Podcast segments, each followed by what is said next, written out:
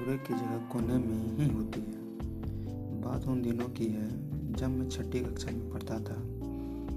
हम छः से सात दोस्तों की आदत थी कक्षा में हमेशा पीछे बैठने की।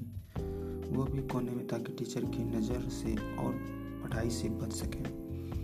एक दिन संस्कृत का क्लास चल रहा था और हमारे टीचर छवि मैडम सबसे सवाल पूछ रही थी। आदत हम आदत हम बात करने में इतने मकसूल थे कि पता नहीं चल रहा कि मैम हमसे ही कुछ सवाल पूछ रही थी। क्लास में ध्यान तो नहीं था और संस्कृत में वैसे ही नहीं समझ आती थी तो जवाब देती कहाँ से?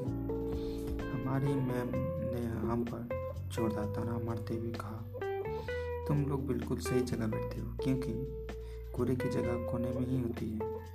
ये सुनकर पूरी कक्षा हम पर हंसने लगी।